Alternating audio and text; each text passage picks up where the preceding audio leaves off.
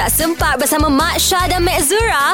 Best way. Doktor, ni pasal nak kurus lah doktor. Ada yang uh, makan fat benar. Okey, bila ada yang makan fat benar ni, ada kadang uh, jantung berdebor. Betul. Lepas tu, makan fat benar ni ada orang kata mesti kena bersenam. Tak boleh kalau tak bersenam. Jadi, Betul. fungsi fat benar sebenarnya ni doktor macam mana doktor?